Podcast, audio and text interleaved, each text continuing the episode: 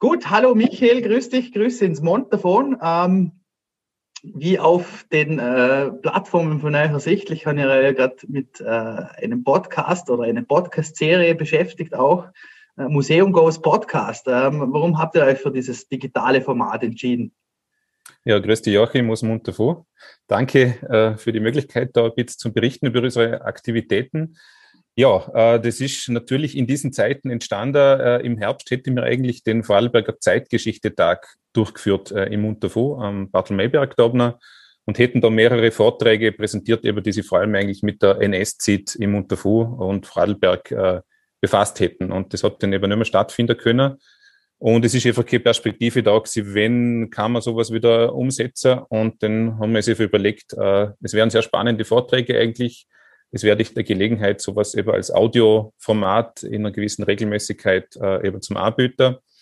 Aber ich denke, oh, also es ist natürlich jetzt ein bisschen diesen Umständen geschuldet, aber wir möchten das eigentlich weiterziehen. Also wir kriegen auch oft eigentlich auch Fragen oder haben wir früher schon gekriegt, dass man zu Veranstaltungen gefragt hat, äh, kann ich dir nachlassen? Ich habe dem aber nicht der Willkett und das mhm. möchten wir jetzt eben auch in Zukunft eigentlich so ein bisschen als äh, Dokumentation und Sicherung dieser Veranstaltungen äh, so weiter betreiben.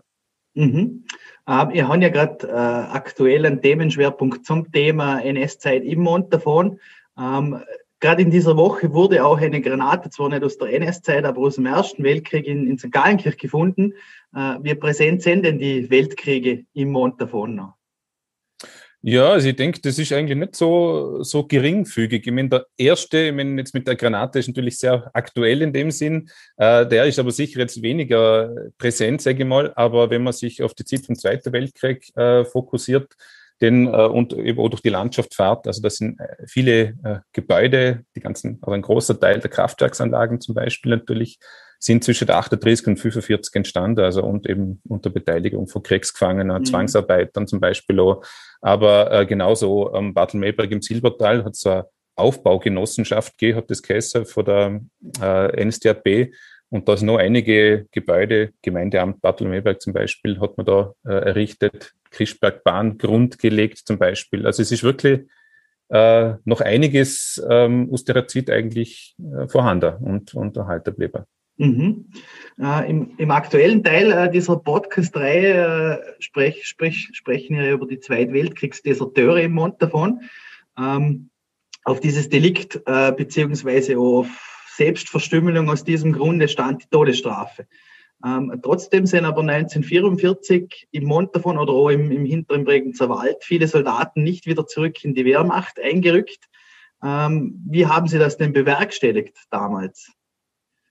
Ja, also es ist wirklich bemerkenswert. Also das hat man eben bis jetzt eher so ein bisschen äh, verschwiegen und hat das nicht so stark thematisiert, aber eben gerade in den ländlichen Regionen, äh, Vorarlberg, sage ich mal, und eben da vor allem auch gerade im Unterfuhr, im hinteren Unterfuhr, äh, haben sich eben da mit ja, Fortdauer vom Krieg und halt eben, wo man gesagt hat, dass das äh, wahrscheinlich kein gutes Ende nehmen wird, also aus der Sicht der, des Deutschen Reiches, äh, immer mehr verabschiedet eben von dieser Wehrmacht. Und die meisten haben das so gemacht, sie sind entweder gerade daheim gewesen, weil sie zum Beispiel äh, verwundet gewesen sind und, und da für Konvaleszenz gewesen sind, oder aber sie haben halt einmal Urlaub gehabt und sind dann einfach äh, nimmer nach diesem Urlaub oder nach diesem Krankenstand quasi äh, eingerückt zu ihrer Einheit und haben sich daheim oder im Umfeld von daheim auf jeden Fall mit Unterstützung von Verwandten, Bekannten, von der Familie denn äh, eben so im Umfeld der Dörfer, äh, also im Unterfug konkret meistens auf der Maisesse, mhm. äh, den versteckt gehalten und sind aber eben vor der Familie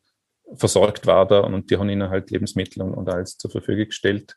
Und eben dadurch, dass das immer mehr war, sind, haben sie sich dann auch langsam vernetzt und, und haben da mhm. halt äh, gemeinsam äh, agiert. Aber es ist natürlich ein großes Risiko gewesen, weil eben natürlich auch durch diese Sippenhaftung äh, die, die äh, Familienmitglieder natürlich auch äh, da immer mitgefangen, mitgehangen sind. Also es ist schon mhm. immer ja, sehr mutige Entscheidung gewesen, das, das auch wirklich dann zum Umsetzen mhm. von allen Beteiligten.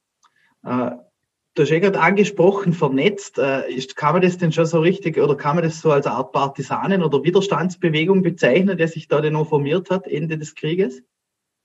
Also das ist sicher nicht der, der, der Grund gewesen, oder die Ursache, dass man das gemacht hat, oder? Das ist wirklich sehr individuell, sagen, äh, dass man mal nicht mehr einruckt.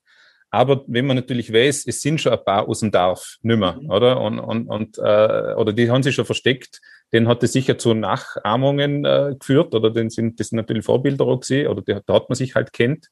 Und eben, was dann wirklich um die letzten ähm, Wochen, äh, Tage gegangen ist, also eben, wo die noch die französische Armee immer noch mal ist und man wirklich halt überlegt hat, wie, wie tun wir jetzt, oder wie können wir auch verhindern, dass es da zu Zerstörungen kommt, zu Kampfhandlungen in der mhm. Region selber. Da sind die natürlich, weil sie eben selber ja bei der Wehrmacht gerade noch sie sind, äh, prädestiniert sie als äh, ja, Widerstandskämpfer, als Partisanen sich da zum, ähm, zum Engagieren. Und das ist, was denn passiert in diesen letzten äh, Kriegstagen, sind es also unter anderem, nicht nur sie allein, aber unter anderem diese Deserteure, äh, die dann da wieder auftauchen und eben mithelfen äh, mit anderen aus der Widerstandsgruppe, die äh, Wehrmacht, SS-Einheiten und so weiter, die da im Rückzug, aber noch bewaffnet durchs Mutterfutsager sind, eben zu entwaffnen und eigentlich wieder zum Schicker, entweder Richtung Schweiz oder Richtung Tirol, damit mhm. da das Mutterfu kampflos übergeben werden kann. Mhm. Äh, die Grenze zur Schweiz ist ja im auch sehr äh, gegeben. Ähm, gab es da auch irgendwelche Verflechtungen oder dass man vielleicht in die Schweiz geflüchtet ist? Oder, oder es gab ja die Schmugglerpfade und das ganze Thema. Mhm. Ja, also definitiv. Das ist, äh, also eben, was sich aus Montefu ganz besonderes kennzeichnet in der Zeit, ist diese Grenzlage zu einem mhm. sicheren Drittstaat, wie man heute sagen tät, mhm. äh, eben zur, zur Schweiz.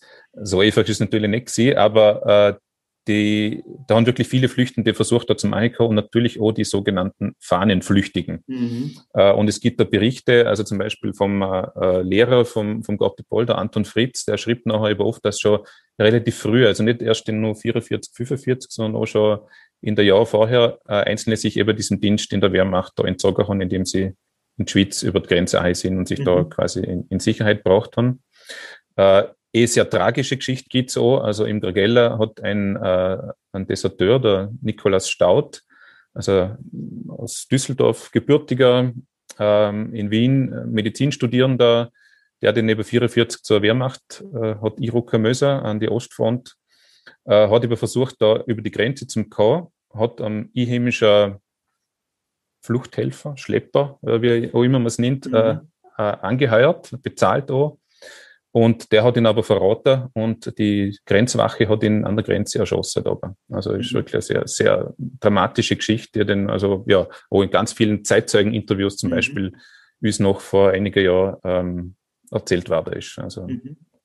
ja, also da hat es viele, viele Fälle gegeben, die da versucht haben, über die Grenze zu kommen. Okay, ja. Es ist ja natürlich ein, ein sehr heikles Thema gewesen, auch gerade äh, mit Denunzierung und so weiter und so fort. Ähm, hat man viele erwischt oder, oder wie ist das? Ich glaube, die Stimmung ist ja dann auch mal irgendwann gekippt, denke ich mal. Also gerade in der Bevölkerung, dass man sich halt nicht mehr diesem ähm, ja, Dritten Reich äh, zugehörig gefühlt hat. Also ich denke, es ist äh, bemerkenswert, dass eben eigentlich sehr viele, äh, die diese, also da muss fast, also sehr viele im Dorf haben da gewusst, dass die da umeinander mhm. sind oder so, so geheim hat das nicht sie können in so einer Local Community. Also da müssen viele eigentlich sie unterstützt haben oder mal eben nicht verraten hat zumindest. Mhm. Äh, aber halt ein, so einhellig ist es natürlich nicht. Es hat auch einen Haufen äh, eben sehr wohl NS-Sympathisanten in, in der Region.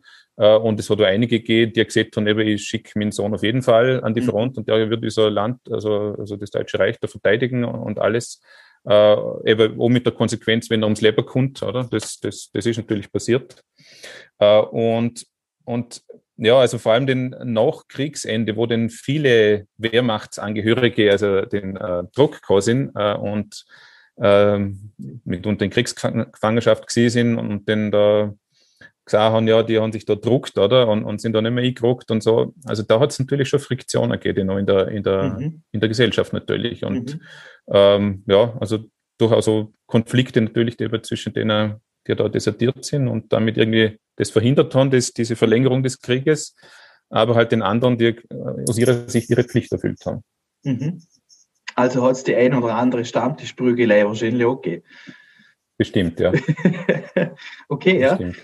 ja. Ähm, ich glaube, eh Thema ist ja, was ich, ich habe mir den Podcast auch gehört, äh, was mir ganz spannend dunkelt, das hat ja, glaube ich, sogar einen gegeben, der hat sich ja den aktiv am Widerstand beteiligt aus dem Mond davon.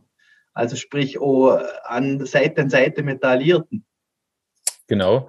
Der Otto Martin aus Staller, also ganz am Anfang oder Ende vom Unterfuhr, wie man es nennt. Gell? Ja. Ähm, äh, ja, also das ist eine ganz interessante Persönlichkeit. Also der ist eigentlich zuerst äh, NS-Mitglied äh, sogar gesehen äh, in der mhm. Partei und hat sich den aber während des Krieges hat sein ähm, Schwager eine Zwangsarbeiterin auf der Landwirtschaft kennt und er hat sich, also aus Polen, hat sich in die verliebt äh, und ist mit ihrer Beziehung gegangen, ist still verboten gewesen damals, also mhm. und also sind beide auch ich gesperrt war dafür, also das hat natürlich unmittelbar Konsequenzen gehabt, äh, aber und er ist dann auch eingezogen war da, eben zur, zur Wehrmacht nachdem er schon äh, über längere Zeit in diesem Arbeitserziehungslager in Innsbruck mhm. in der Reich, Reichenau äh, den gesehen ist. Und äh, ist eben dann mit der Wehrmacht da im, im Bereich Jugoslawien damals äh, eingesetzt gewesen und hat dann aber aktiv wirklich in diesen letzten Wochen auch die, die Front gewechselt und äh, hat sich den slowenischen äh, Freiheitskämpfern angeschlossen, äh, äh, die eben da dezidiert eben auch ähm, ja, den, mit der Waffe in der Hand quasi gegen die, die Wehrmacht kämpft. Mhm. Er ist jetzt aber bis jetzt das einzige bekannte Beispiel. Ja. Aber wir wären, also vielleicht auch ganz kurz sagen, grundsätzlich sehr froh über Hinweise aus der Bevölkerung. Natürlich äh, gibt es noch Erinnerungen, Fotos, Dokumente etc. Äh, zu diesem Thema der Deserteure. Wir haben einiges Thementräger, aber das ist halt immer so, was aktenkundig mhm. war, da ist mehr oder weniger. Ähm, ja, wir wären sehr froh über, über jegliche Hinweise zu dem Thema. Mhm. Ähm, ein Thema, das natürlich uns jetzt alle beschäftigt, ist die Pandemie. Ähm, ihr habt euch ja auch mit äh, einer Pandemie damals beschäftigt, und zwar mit der spanischen Grippe, die ja 1918, 19 im Montafon kassiert hat. Ähm, was was gibt es denn da für Parallelen? Welche Parallelen lassen sich da von damals auf heute ziehen? Ja, es ist eigentlich ganz spannend. Also da, also vor allem auch was die Maßnahmen zum Beispiel betrifft, da, gibt es da durchaus Analogien. Ich meine, so sind die Rahmenbedingungen natürlich schon sehr mhm. anders und, und da die Zeit am Ende vom Ersten Weltkrieg und so kann man natürlich nicht mit heute vergleichen und unserem Gesundheitssystem etc. Aber eben das zum Beispiel im, im Herbst, also November, Dezember konkret 1918, also wo eben der Höhepunkt eigentlich dieser spanischen Grippe im Unterfu gesehen ist, die Schule geschlossen würden, eben weil einfach so viele infiziert sind, die Lehrer, äh, aber auch die, die Schulkinder selber, äh, dass es wirklich zu einer erhöhten Sterblichkeit natürlich kommt in der, in der Bevölkerung, also mit wirklich vielen Grippetoten ganz äh, konkret. Also es wird auch in den Sterbebüchern immer so angeführt. Also das ist schon äh, sehr, ähm, sehr ähnlich, tätig, also diese, diese Entwicklung. Ähm, sie hat, die, die Pandemie hat dann aber auch wieder geendet, äh, eben mit ähm, Ende des Winters, muss man sagen. Es hat dann auch mhm. nochmal im Februar eine zweite allerdings weniger ausgeprägte Welle gehe. Äh, und, und dann im, im, im Sommer ist es dann vorbei. Also hoffen wir auf diese, dass es auch in der Hinsicht eine ja. Analogie gibt wie bisher. mhm. ähm, bringt mich zurück, äh, Lockdown. Äh, jetzt hat die Regierung ja bestätigt, dass die Museen wieder öffnen dürfen ab nächster Woche. Ähm, worauf dürfen sich denn die Besucher im Mont davon freuen, wenn die Pforten wieder geöffnet werden? Was haben wir denn ja, aktuell? Also ja, wir freuen uns sehr, dass wir also wieder aufsperren dürfen. Und ich denke, in den Museen ist es auch gut gewährleistet. Also wir haben viel Platz grundsätzlich in der Hüser und, und eben mit diesen Regelungen, glaube ich, äh, ist ein äh, Besuch gut äh, und sicher möglich. Eben passend zum Thema verhüt, also der Schwerpunkt ist immer noch diese Sonderausstellung zur NS-Zeit im Montafon, also das Montafon unterm Hitler ist der offizielle Titel, der sich über alle vier Montafoner Museen äh, erstreckt, also sowohl Schroh, Bartholomewberg, Silbertal und Gajora. Mhm. In jedem der vier Museen wird ein eigener Schwerpunkt behandelt, also über, über Alpinismus, Tourismus und NS äh, in Gajoren zum Beispiel, äh, die Landwirtschaft und der Krieg mhm. im, im Silbertal, Widerstand und Verfolgung in Bartholomewberg und so der Alltag in der NS-Zeit eigentlich da im Heimatmuseum Joe, also mit mhm. wirklich äh, denke ich, sehr spannenden Aspekten, vielen Dokumenten, Fotografien aus der Zeit, äh, Augenzeugen, also, also Zeitzeugenberichten. Mhm. Äh, ja, also wir hoffen da viele Artsprecher zum Können. Und äh, was auch, denke ich, recht neu ist noch, ist die eben äh, die neue Tra Dauerausstellung zur Geschichte der Tracht, der Montafona Tracht. Mhm. Die haben wir auch im Herbst erst eröffnet und die war erst über den sehr kurz zum Sache. Also das ist mhm. eben eigentlich auch noch was, was vielleicht den einen die andere interessieren könnte. Mhm. Ja, super. Dann sage ich mal vielen lieben Dank. Äh, war sehr interessant und bin gespannt, was, was du da noch alles zutage förderst, was da so passiert ist im Montafon in der Weltkriegszeit, Epoche. Ja, ich sage auch danke. Und mhm. ja, also wir, wir freuen uns über jegliche Infos und Hinweise aus der Bevölkerung, aus der Zuseherschaft.